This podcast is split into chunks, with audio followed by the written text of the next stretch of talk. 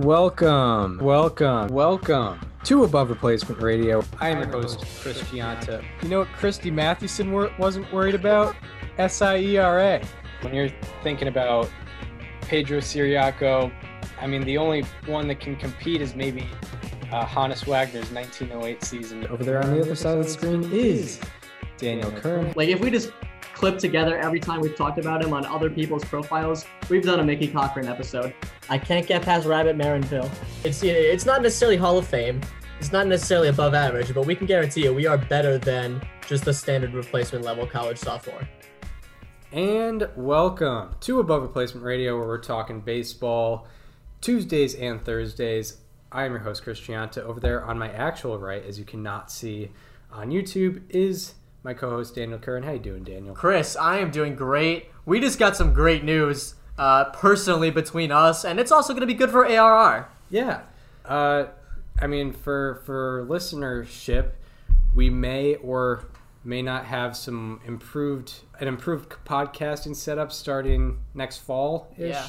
In our uh, house that we're going to be living in. Yeah. Uh, you know, college college life. We might be living. We're going to be living with uh, six other people. Sources confirm. You know, Passon was was all over it. Yeah. Um, I think, you know, Night, Night- Nightingale said we were all going to be in a single like Yeah. dorm area. Yeah, Night, Nightingale had us in uh, uh, Gulick Hall. Uh, they said juniors were going to live there this year. Yeah.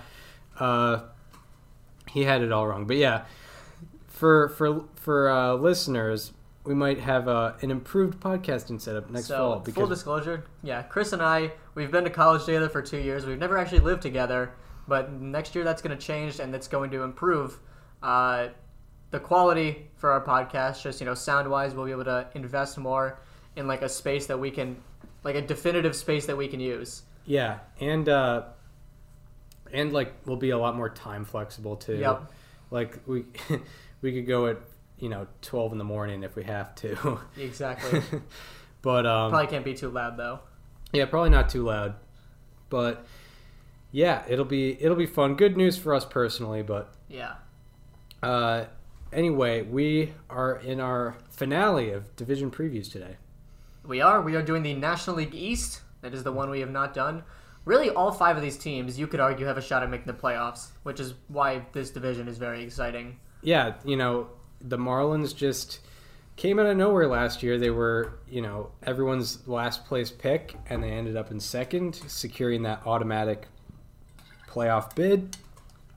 And that throws a whole wrench in the, into the NL East because like It does. the past probably four years we've or not four years two years we've been saying like national league east you know any one of those four could could win that There's division been yeah, like over the last five years, there's been some point where every each and every one of those teams at one point there was a legitimate case to be made for them. yeah and now you know there's five teams that have you know i would say playoff chances not you know teams that are going to be necessarily guaranteed like over 500 but you know with some career years could have you know playoff shots you can't say that about virtually any other division No, So yeah, it's it's exciting and this you know, this division will probably have the best last place team.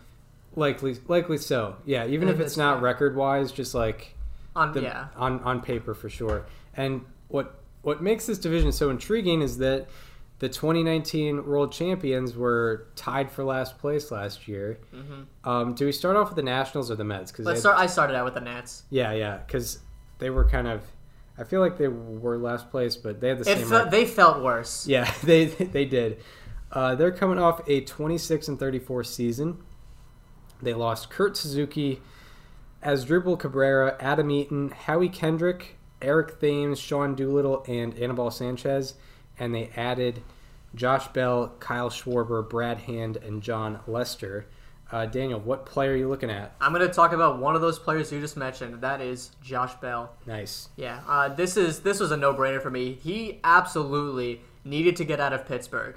Uh, for some context, since the start of the second half in 2019, which is sort of widely regarded as when Bell's slump started, he's never been the same since then. He was amazing in the first half of 2019, but ever since the second half started, he is a 117 weighted runs created plus when batting on the road. and a whopping 59 when batting at home. That is quite the discrepancy, and it's it's kind of reversed because usually you'd expect someone to be better at home.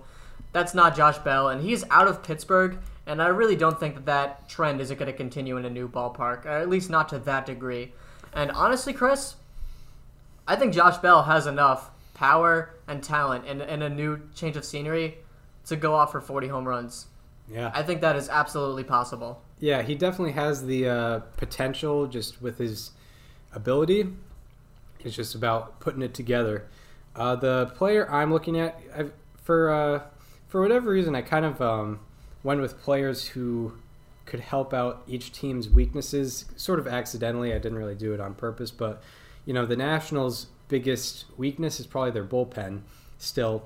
So a guy that could help out is Tanner Rainey. Mm-hmm. Uh, he dropped his ERA from 3.91 to 2.66 last year, uh, and his expected ERA dropped from 4.51 to 3.25. And uh, this was largely due to his walk rate almost being cut in half. It went from 17.8% to 9.3%. Uh, and he not only that, he improved his strikeout rate from 34.6%, which is already very impressive, to 42.7%, which put him in the 99th percentile for strikeout percentage. Uh, his best weapon is his slider, uh, so you have to watch out for that pitch. Hitters swung and missed on his slider 75.5% of the time last year, and they went 1 for 20 off of it uh, last year with no extra base hits. Uh, so, yeah, Tanner Rainey, you know, they, they lost Sean Doolittle. Daniel Hudson wasn't necessarily the same last year, and he's not someone you can really rely on long term anyway. Tanner Rainey's a bit of a younger guy who can help out as a you know a right-handed pitcher out of the bullpen that desperately you know needs some needs some help. So now on to questions for the Washington Nationals. What do you uh, what do you got? Right. So this is a team that we all, you know, we know that the potential's there, but there's a few things that need to happen for it to really come through. So, what do you think is more vital to this team's success? Is it Patrick Corbin having a rebound year, or is it Carter Kieboom taking that next step? Carter Kieboom. He will be playing Third, third, base and third batting ninth, base, according to ninth. Fangraphs. Um, I'm trying to think because the Nationals rotation, you got Scherzer, Strasburg's coming back, and then you know Corbin's your third guy. You Lester. Lester, and maybe like Erick Fedde. I don't know. Austin Voth. Yeah, um, that's a very tough question. I feel like it relies on you know the potential bounce back years of other guys in the Nationals, like you know Josh Bell or Kyle Schwarber. You know if if they necessarily need Kieboom to step up. Um, I feel like when the Nationals are at their best, it's when their pitching is at their best. So I'm going to say Pa- Patrick Corbin having a comeback year Okay. um, even though both are pretty necessary. Uh, my question, I feel like, has already been answered. Uh, who will, you know, two big uh, acquisitions offensively? Who will have the better OPS this season, Josh Bell or Kyle Schwarber? Yeah, no, I'm I'll gonna, take Josh I'm Bell gonna mark that. that down for Josh for uh, Josh Bell. Yeah. and now on to the Mets, the New York Mets. They're coming off a 26 and 34 season. Uh, made some splashes. They had a hell of an offseason. Very, very good offseason. In a very good and very bad way. Yeah, uh, very eventful is the is Yeah. the term. Uh, they lost Andres Gimenez, Amed Rosario, Wilson Ramos, Steven Matz, whom, uh, my bad, I forgot to include in the Blue Jays additions. Uh, so he's go- he's off to Toronto. If if you're keeping track at home, Michael Wacha they also lost. Uh, Rick Porcello, Justin Wilson, and Jared Hughes, and they added, you know, all star shortstop, one of the best in the game, Francisco Lindor, Carlos Carrasco, James McCann, Taijuan Walker, Aaron Loup, Trevor May, Kevin Pillar, and Jonathan Villar. They are all adding uh, to the uh, to the New York team based out of club. Queens, The New Yeah. York Metropolitans. the Metropolitans. Uh, what play are you looking at? I'm gonna look at a, 2021? I'm looking at a guy who gets who takes a lot of heat from fans, and it's Edwin Diaz Yes. because he is probably the unluckiest individual in baseball, and I really think this is going to be a big turnaround year for him. Since 2019, he ranks second among qualified relievers in Ks per nine with 16.03, but his BABIP against is 378. That is the third worst uh, among those same qualified relievers. And his home run to fly ball rate is 23.9%. That means about a fourth of the fly balls he gives up are in the seats. That is the seventh highest in baseball. And there's been a, you know, a report from the Athletic that MLB is going to be deadening the baseballs. Mm-hmm. Guess who's going to benefit from that? Yeah, this guy. Yeah, Edwin Diaz.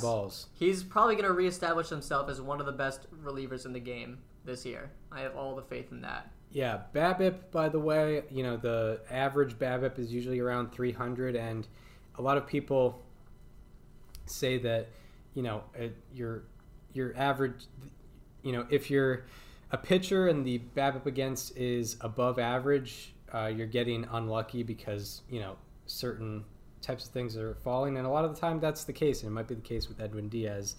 And we might see a bounce back year. Well, even though he had a decent year last year, we could see an even better season from Diaz this year, especially with the deadened baseballs. Um, a guy I'm looking at, uh, I think you're a, you're a, you're a decent fan of this guy. He's probably you know not really worrying about the deadening of the baseballs. Uh, Jeff McNeil, because uh, he's you know he, he, just he's just kind of a spray guy. He, mm-hmm. he just hits it in the gaps, gets base hits.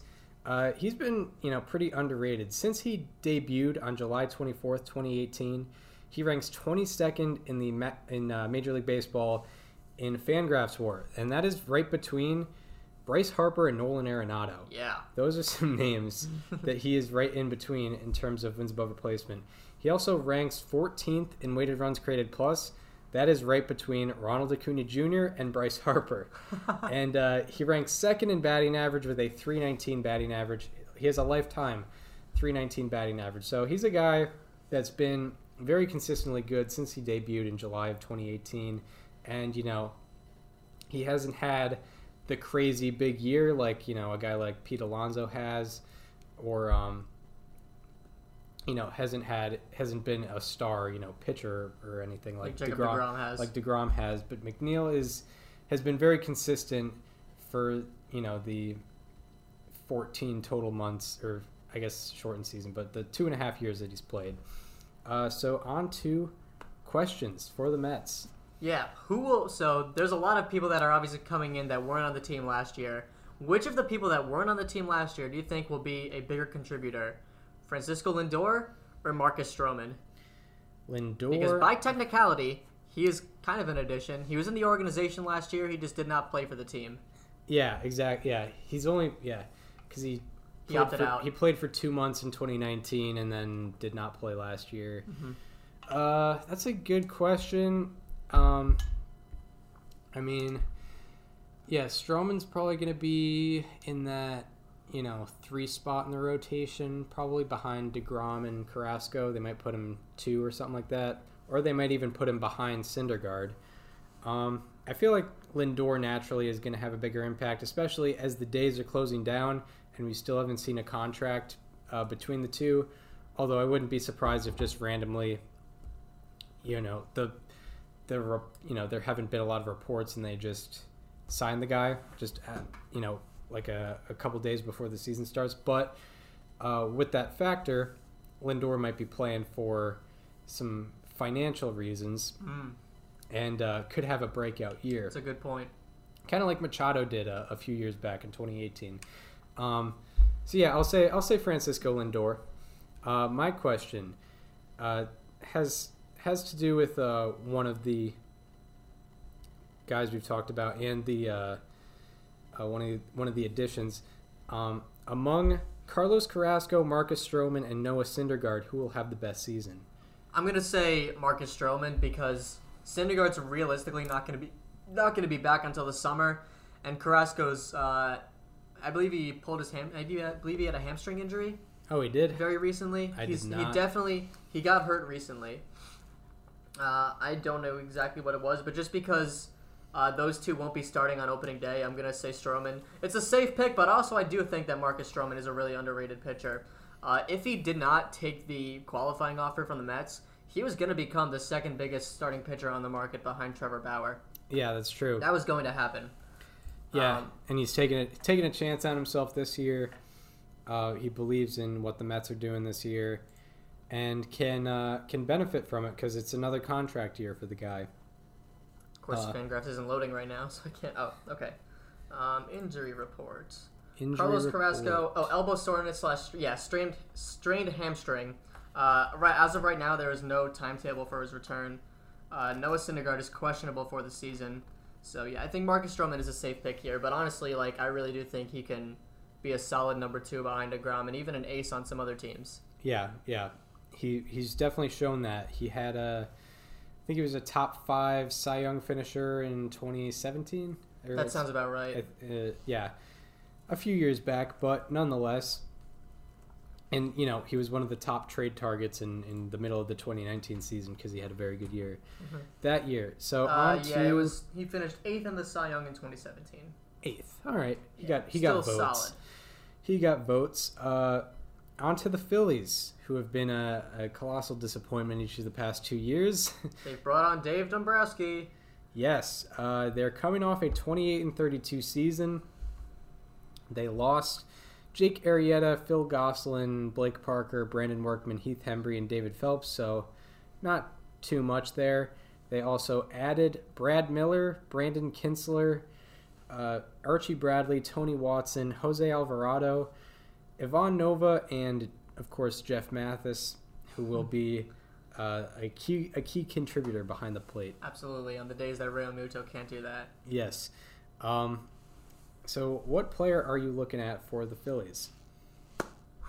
Okay, this this pick is either going to blow up in my face, or I'm going to be a 2,000 IQ genius. You might not even know that this player is on the Phillies. You might not even know that he is in Major League Baseball. My player for the Phillies is Matt Moore. Matt Moore, Matt Moore.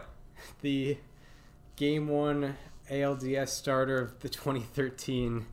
Tampa Bay Rays. You're goddamn Rays. right. His last major league experience, Chris, he pitched 10 innings for the Detroit Tigers. He gave up zero earned runs. Can you can you pitch better than that? Can you give up any less runs than zero?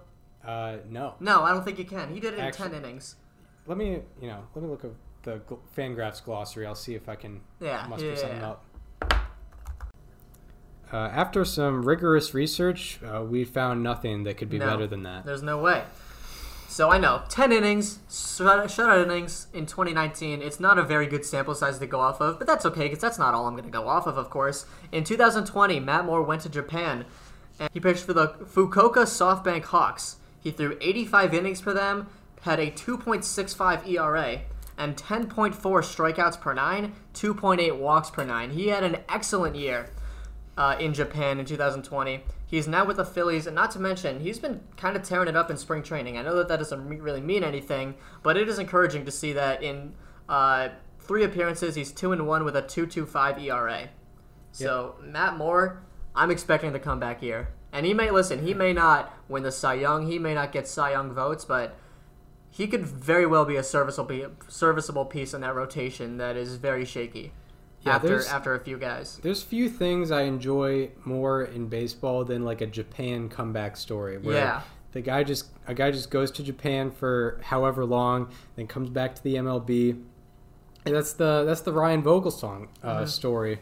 You know, Mm-hmm. It's it- the Eric Thame story. the Eric Thames Except story that was in Korea. in Korea. Yeah, I just love that story. So yeah, and you know, ten scoreless innings in the bigs last year, two years ago. uh, or two years ago in uh, 2019. That could uh, that could go a long way, and the Phillies starting pitching staff defi- uh, desperately needs Yeah, help. like they have two really good guys at the top of that rotation, but then it's not very good. it's a very steep decline. Yeah, as they say.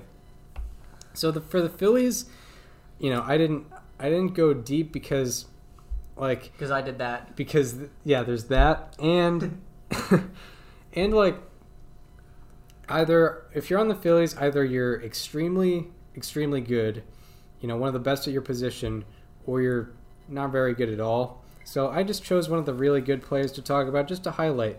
Uh, he was my MVP pick last year, I, I'm going with the way with you went the With way the that- Yankees. with uh, Aaron Judge last week. I'm gonna go with Bryce Harper. Huh. Uh, I've never heard of this guy. yeah, he he finished ninth in the NL in OPS last year and fourth in on base percentage. And you could argue he got a little unlucky. It's pretty wild. His his WOBA was 400, but his ex WOBA, uh, according to Baseball Savant, was 453. It's 53 points higher. Uh, was what was expected uh, from the batted balls he hit last year. His expected WOBA was in the 99th percentile last season. Also, his batting average was 268, but his expected batting average was 308. Uh, 40 point difference there. And his expected batting average, you know, you don't really hear uh, Bryce Harper as a big batting average guy. His expected batting average was in the 96th percentile in 2020. So I would expect, uh, you know, he had a very good year last year, you know, 962 OPS. Uh, I would expect another very good year, possibly even better, from Bryce Harper. So on to questions. Yeah. And you know, you said there's a lot of really good players and a lot of not so good players. Someone who's kind of under the radar, I'd say, on this team is Alec Bohm. He was the runner-up, the co-runner-up for Rookie of the Year last year. I have a different type of question. What do you think is the ceiling for Alec Bohm's OPS in 2021? The ceiling for Alec Yeah. Bohm's OPS, and he was 881 last season. Look at that. As- Off the top of his head. He did not see my screen. Yeah, and well, I- I was very well well studied Wow. uh, from today. The ceiling, um, I would say the ceiling is uh, 950. Okay. Yeah, Mine would have been 960, so we're right in the same ballpark. right in the yeah. We're we're thinking on the same plane. And I mean, realistically, like if 950 is the ceiling, I mean, obviously that's the highest possible place you think it can go. There's no reason he can't do like 920, 930. Yeah, And that's a, excellent. as a 24 year old. Mhm. Uh, my question also involves Alec Bohm. Nice. Uh, so Rhys Hoskins had an 887 OPS last year. And he had an 881. Oh, that's well that Who will have the highest between them in well that's 2021? I guess that kind of takes away from how impressive it was that you had that like yeah. that. Yep. Um, I'm gonna say Alec Bohm. I mean, I think he really. uh, Rhys Hoskins has had injury problems in the past. I mean, I'm definitely worried about his ability to stay on the field. And Alec Bohm is younger. He came up as a highly, a more highly touted prospect, and Mm-hmm. I feel like we've already seen the best of Rhys Hoskins. Not that he can't perform well now, but like remember in 2017 when he was coming up and hitting dingers every single day. Yep. We're not going to see play from that level again. Uh, I still think he can serve as a mid eights OPS guy, maybe Yeah. even high eights like he did last year. Yeah, he's a he's a big on base like he's a guy, big walks guy. Yeah, Low average, but you know he he's able to hit home runs for you. But yeah, like that's not unreasonable to expect out of him. Yeah, mid eights OPS. but I'm gonna I'm gonna say Alec Bohm for this question. Yes. So you heard it from Daniel. He believes Alec Bohm will have the highest OPS between him and Rhys Hoskins. On to the bottom feeders, the Miami Marlins. They're coming off a 31 and 29 season where they were eliminated in the NLDS. So they won the wild card round, lost the division series. Uh, they also, in terms of personnel, they lost Francisco Cervelli, Jose Urena, and Jordan Yamamoto, and they added Adam Duvall, Anthony Bass, and Gio Gonzalez. So some very Marlins-like acquisitions, just random guys, probably in their 30s, uh, just floating around. Uh, Float around in the in the Florida Sea. and not not in the tank anymore. Not in the no, not in the tank. It's gone. Yeah, they just removed everything that they introduced. Derek. Jeter really is taking away everything. He took away the mascot. He took away the sculpture. Now he's taking away the damn tank. Yeah, they took away every All Star from that team eh, from like before 20, 2014 on. yeah 2014 on. Uh, what player are you looking at from uh, from the bottom feeders? They added Adam Duvall and literally no one cared. Yeah, That is a that is a much bigger acquisition than it got recognized as. that's very true. Uh, Adam Duvall, I, I didn't go too deep on him, but I'm just gonna be uh, you know short and sweet with it. He has the eighth highest slugging percentage among outfielders since 2019, with a 545. That is minimum 300 plate appearances. Uh, he is one of the best sluggers in the game. He has been since he really took off in 2016. That was the year he was in the home run derby. he's still going to be doing it for the bottom feeders. I, I believe in it. Yeah, I that's uh, a huge bat in the middle of your lineup. I also selected Adam Duvall because Yeah. for the exact same reasons. Like this got totally swept under the rug. Uh, he was tied for third in the National League in home runs last season, and uh, over the last two years he has an 852 OPS. He's just like you know because you know uh, when the Marlins beat the when the Marlins beat the Cubs last year, it was just an assortment of, of random guys who were able to hit home runs for them. I feel like Duvall is just going to be that guy this year, that just the random guy who performs well, but you know it's not really random that he's performing well because he's been performing well the past couple years with the Braves. Um, so yeah, consensus pick: Adam Duvall Yeah. is the guy to watch Absolutely. uh, with the Marlins this upcoming season. Uh, so on to questions for the Marlins. My question Fangraphs has Jesus Aguilar with a 434 slugging percentage this year. They have Brian Anderson with a 434 slugging percentage this Hmm. year. Who slugs more? Uh, Brian, okay, because yeah, Aguilar is more of a he'll have a, a higher ISO. hmm Anderson is more of a guy who will have a higher average and get on base more, and I think that's going to be more reliable. And I think Brian Anderson is going to have a higher slugging percentage this year, especially with the deadening of the baseball. It's going to be harder for Aguilar to hit home runs, which is what he's there for hmm and Anderson is going to be able to, you know, still be able to get like doubles and singles and things of that nature. My question: uh, Who will lead the Marlins in ERA minimum 120 innings pitched? I'm going to look at Sandy Alcantara. Yes, I think that a lot of eyes are going to be on Sixto Sanchez this year, but I really do think that Alcantara. First of all, he's been excellent in spring training, and once again, I know that doesn't matter. Uh, as I as I cite a spring training stat for the second time, uh, he's pitched 12 and two two thirds innings, uh, zero ERA, Yeah. zero ERA. 13.5 strikeouts per nine, 5 5.7 walks per nine. I know that isn't great, but hey, he's doing it. Yeah, I, I asked that question because uh, Pablo Lopez had a 3.61 last year. Uh, What would, it, what would it have been if not for that one start? oh my God, Probably like a 3 mid twos. I don't know. Uh, Sandy Alcantara was, I think, a three flat, and uh, Sixto Sanchez with three four six. So they were in the same ballpark ERA ERA wise, and they're uh, a few young righties that are probably the biggest reason to watch the Marlins this year. To watch, or at least watch out for them, because they're a pretty elite trio hmm after after last season. So on to the NL East champion, almost National League champion, Atlanta Braves. They're coming off a 35 and 25 season. They lost Adam Duvall. Uh, they also lost Nick Markakis, Tyler Flowers, Darren O'Day, Mark Melancon, and also Shane Greene is still on the market, so I guess they can still get him back. Uh, Very weird that he hasn't been signed. yeah, because he's like he had a good year last year. Yeah, He didn't can blow make, up. He can make your team better. And you know what? If you're not competing, he can be trade bait, Exactly. and then he can make your team better. Exactly, exactly.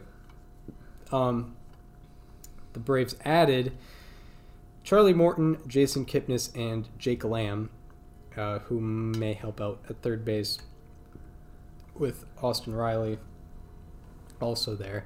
Uh, what player are you looking at from the Atlanta Braves? Chris, come on now, The player. come on now. You, what Braves player am Oh, I yeah. looking at? Yeah, As if I don't talk about him every single waking moment on this show that I can.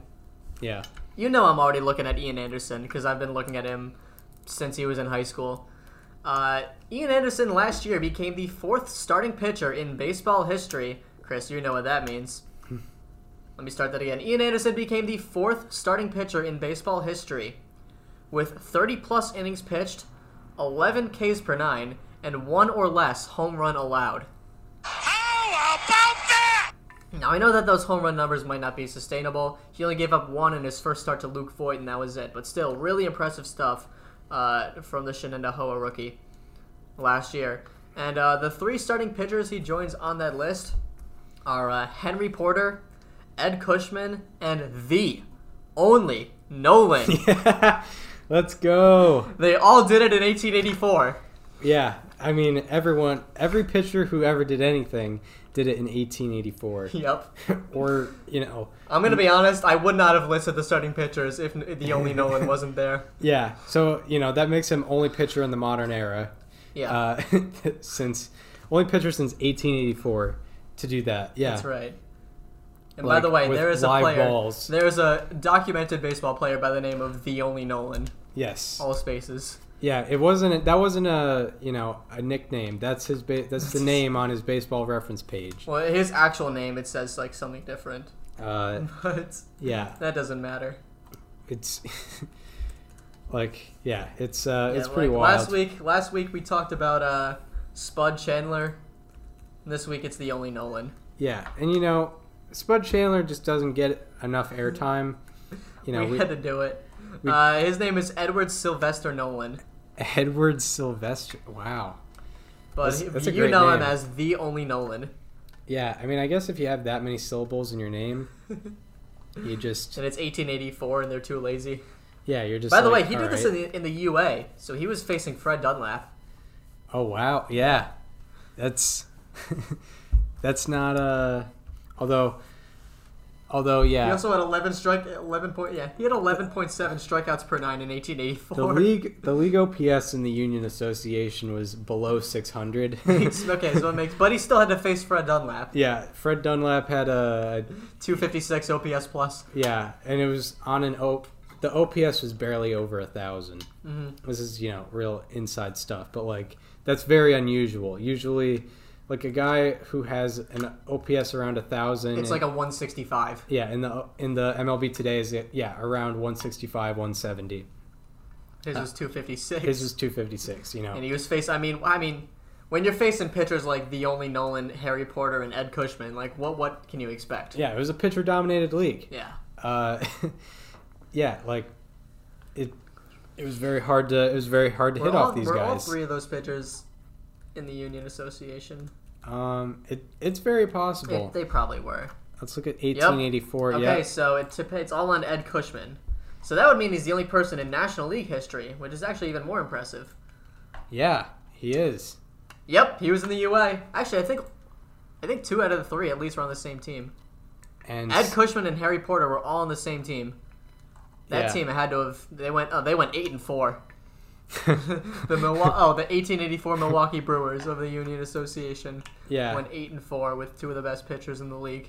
yeah. The Union Association. They were just uh, they were in second place, just 35 and a half games behind the 94 and 19 St. Louis Maroons. Yeah, the the Union Asso- Association was hilarious because like four teams just dipped after like ten games, and then you got the St. Louis Maroons. Who were absolutely tearing it up. I don't know if they won some of those games via forfeit, but yeah, an eight thirty two win loss percentage. You know the long, the long question, the million dollar question: Who would win, the 1927 Yankees or the 1884 St. Louis Maroons? yeah, yeah. I remember you know when the Dodgers went forty three and seventeen last year. Everyone was saying you know try doing this over a 113 game season like the St. Louis Maroons did. Yeah, exactly. I mean, they had got you know, they had Fred Dunlap, of course. They had uh, Buttercup Dickerson. Oh yeah! Oh my God! Yeah, they had Sleeper Sullivan. this is a this is a great Yeah, names team yeah, and uh, alone, and they went 94. They had five starting pitchers. The worst one had a 2.01 ERA. Like, what, what are you doing, Charlie Hodnett? and that 201 ERA garnered like a 100 ERA plus. No, it was a 151. One okay, look at these still very guys. impressive. Look at these guys. yeah. Uh, so shout out to the 1884 Oh, dude, look at Charlie's picture. Charlie Hodnett. Yeah, Yeah, it that was looks a like 201 ERA. looks like a pencil sketch right there, an unfinished pencil sketch. So anyway, who's your player on the Braves? Um, for for uh, my player, you know, I'm addressing one of their potential weaknesses because they did lose Darren O'Day, uh, Mark Melancon, and potentially probably Shane Greene. So I'm gonna need uh, I'm gonna get, need Minter up and up and moving. Get Minter up and moving. in We're gonna need to get Minter up and moving. very AJ, good reference. AJ Minter, you're you're the one that showed me that actually. I did. I showed it to someone else very recently too. yeah, it's a it's a great video. You know, just just look it up.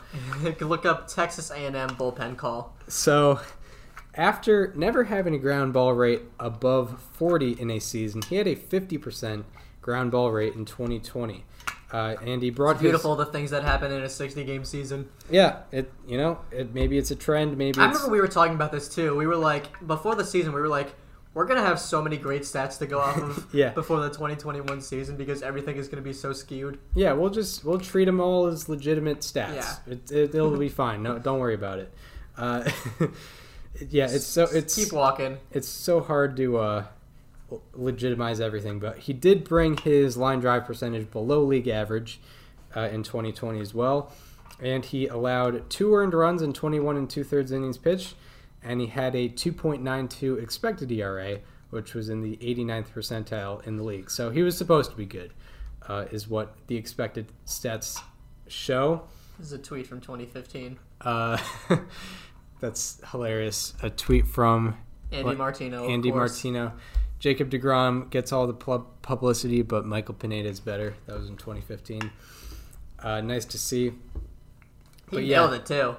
But yeah, uh, I mean, Degrom was coming off from Rookie of the Year. He nailed that take.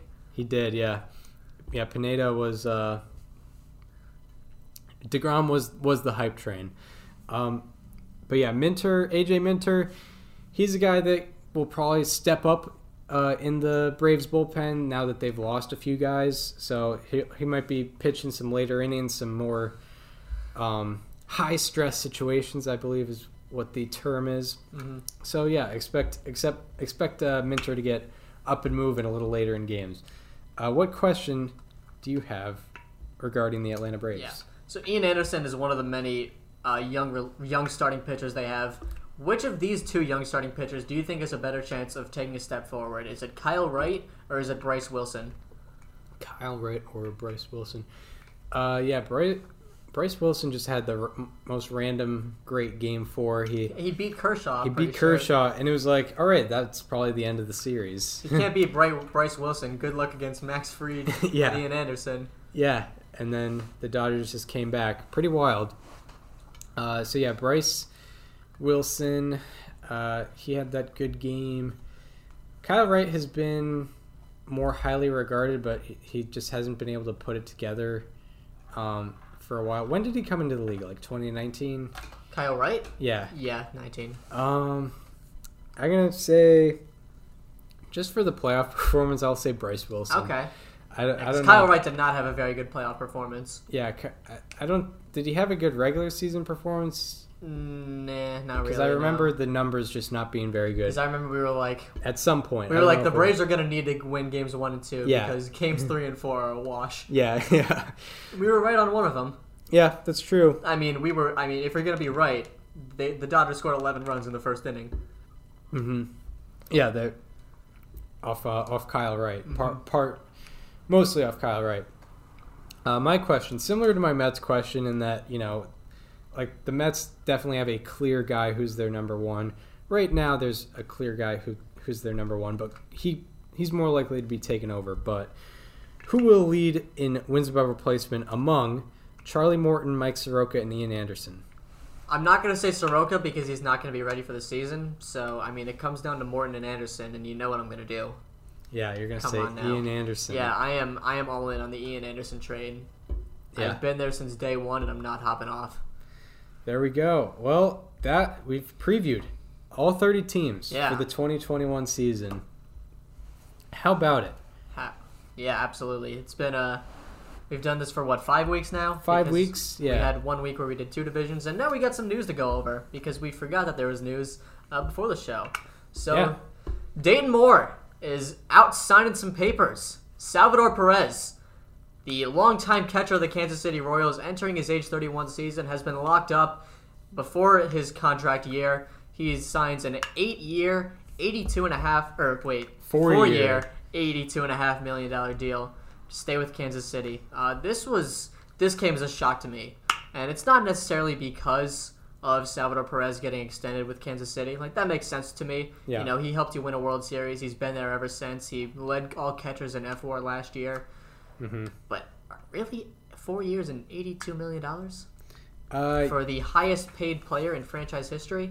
Yeah, and like he missed all of 2019 as well. And he only played a few games in 2020. I think he played 37 games.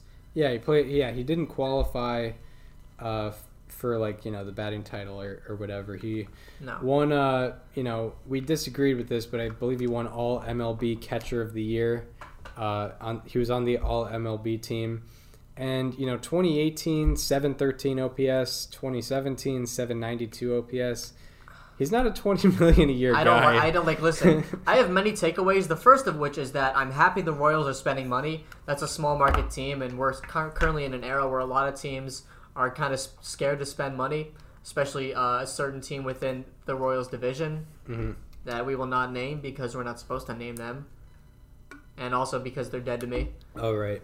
Um, I'm very glad to see them spending the money because you know, good for them for going out and doing it. But there are much better ways to to spend eighty-two and a half million dollars. Yeah, like uh, very very weird. I mean, you know, you're you're happy for Salvador Perez. He's a very likable player and has given some good moments in baseball history in general. Most notably, I guess, uh, 2014 AL wildcard game. He walked it off. He You was. know- I mean, he was the World Series MVP. Oh right, yeah, he was. Yeah. He was. Uh, yeah, 2015 That- World Series. MVP. Yeah, like very fun player to watch, but yeah, it it just seems it seems like a crazy overpay, especially coming from the Royals. You just don't expect them to overpay on a guy that much. Yeah, you know. So this contract it doesn't start this year because he's going to go into his regular contract, and then after uh, after 2021, that's when this whole thing starts. He's going to be getting paid 22 million dollars, Chris, in his age 35 season.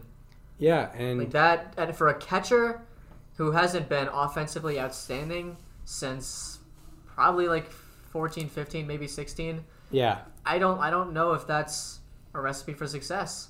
Yeah, I mean, you look at, you know, catchers in their mid thirties recently who had, who were much better than Perez. Like Joe Mauer wasn't the same. Buster Posey not the same. He's not even 35. Yeah, Buster Po. Yeah, he's not even thirty five yet, but a Like, guy Perez who, debuted before him. yeah, uh, that's pretty crazy to consider. Like a guy who's been in the league as long as Posey is getting this type of money. Yeah, it's it's weird to see, but you know, I guess I guess you are happy for for Perez. Yeah, and that doesn't even include a club option after uh, in 2026. Yeah, that's true. You know, the club is Which considering. I don't know. I don't know if that's getting picked up. yeah, I don't know how. Yeah, How like much he's going is. to be. He's getting. He's now the second highest paid catcher in baseball. Yeah, and, it- like yeah this i feel like this move like i'm happy you know i'm happy for the royals i'm happy for salvador perez but this move could have been made with half the amount of money like if i saw royals inc salvador perez to a four-year 41 million dollar extension i'm thinking oh, okay like that's reasonable It's- i might like i it's might not even, really a news story if that's the if that's the case. like too. i might even be like oh oh did i say what did i did i mess something up there Yeah, Oh, no, oh, no, okay. no. I'm just I'm saying like if it's four years, forty one, it's like oh another Royals extension. i'm like, just like oh okay sure yeah because they've already gotten hunter dozier they've already gotten whit merrifield yeah, They've already locked up some guys. They this looks like a regular. Royals extension. Like that. That money should have went to not that money, but like some of that should have went to Jorge Soler. That's a guy you want to keep around. Yeah, yeah, a guy who's in his like late twenties, I think. hmm He's just a year removed from, or two years removed from setting the franchise record for home runs. He literally did it in the most recent season where that p- could possibly have happened. Yeah, hit one 484 feet like Yeah. a, yesterday or something. Yeah, he did. It was it was pretty insane, and yeah, a guy who has a a ton of a ton of power, solar power. And even like you know, I'm the, sure uh, you also saw Twitter. like right around the same time it was announced that Bobby Witt Jr. is not going to be coming up uh, at the start of the season. We all know what that means. Yeah, They could have avoided the whole bad PR move by giving him an extension like they did to Perez, uh, or you know, giving some of that some of Perez money to Witt. yeah. I, I don't know. it's weird like because this the royals are focused on probably the future like i don't know two or three years from now they don't have much direction right now they're like you know they don't necessarily have a great farm system and they don't necessarily have a very talented roster so it's I'm weird gonna be honest, it's I weird to invest that much in I think the they next do four have. years I think they do have the talent. I mean, not to make the playoffs, but I think they could surprise a lot of people this year, and I'll get more into that next week.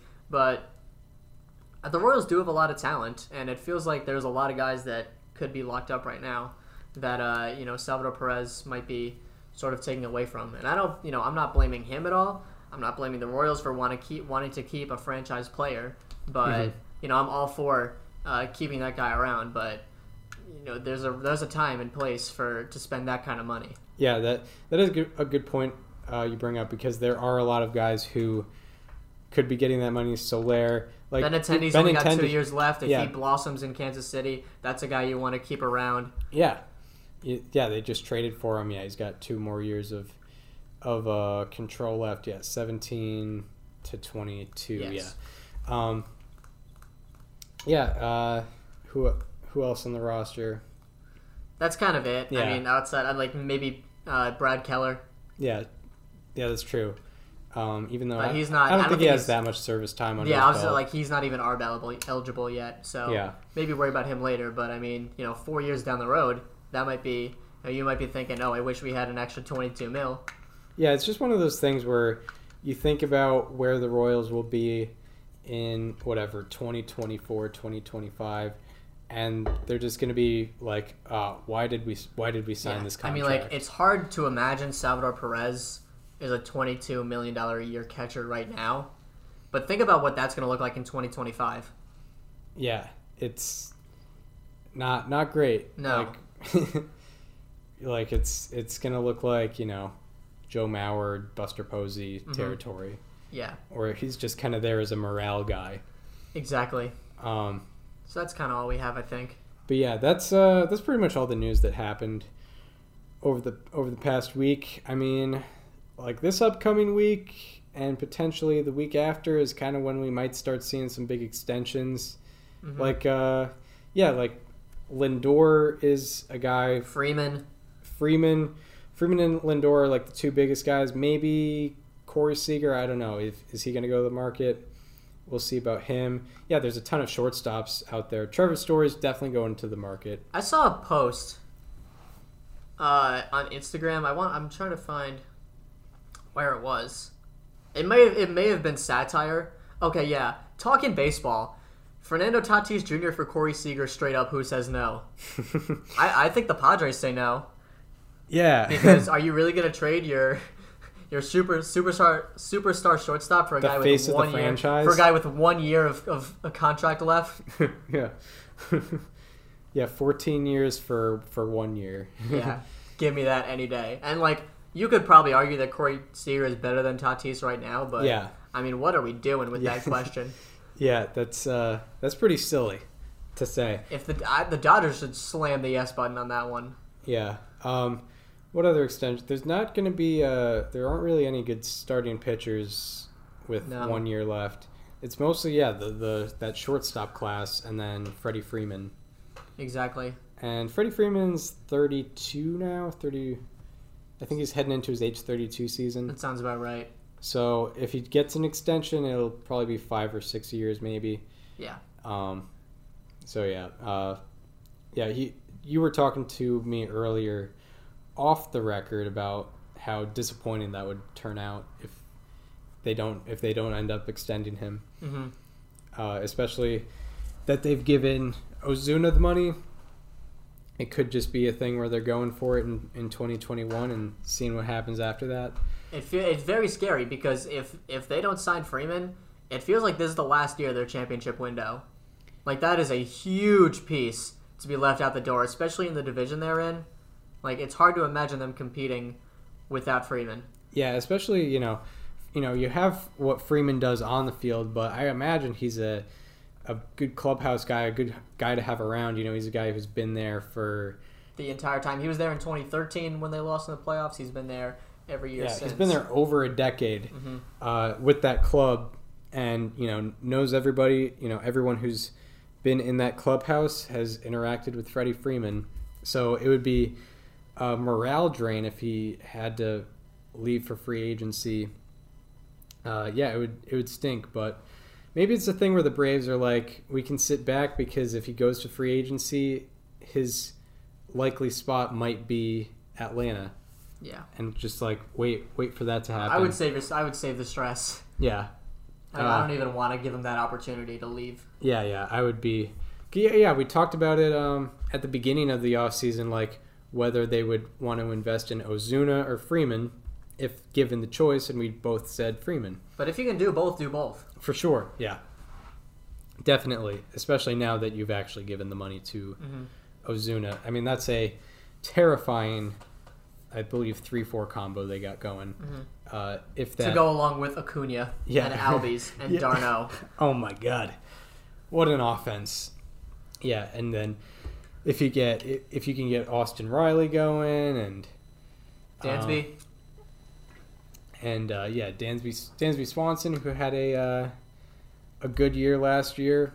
He was a he- was a guy I was thinking about putting for a player to watch, but uh, I you know I had to get but you had to get Minter up and going I had to get I had to get uh, Minter up and moving for sure. getting going. Uh, but yeah, that concludes our National League East preview and a little dose of news. We hope you enjoyed this one. Uh, if you want to follow us on social media, follow me on Twitter at Chris underscore Gianta. Follow Daniel on both Twitter and Instagram at Daniel underscore Curran. And follow the show Instagram for all the updates at Above Replacement Radio on Instagram. And uh, we hope you enjoyed our National League East preview, and we hope to see you on Thursday for the player finale of the History Series, Wow. where we talk about Walter Johnson. Uh, see you then.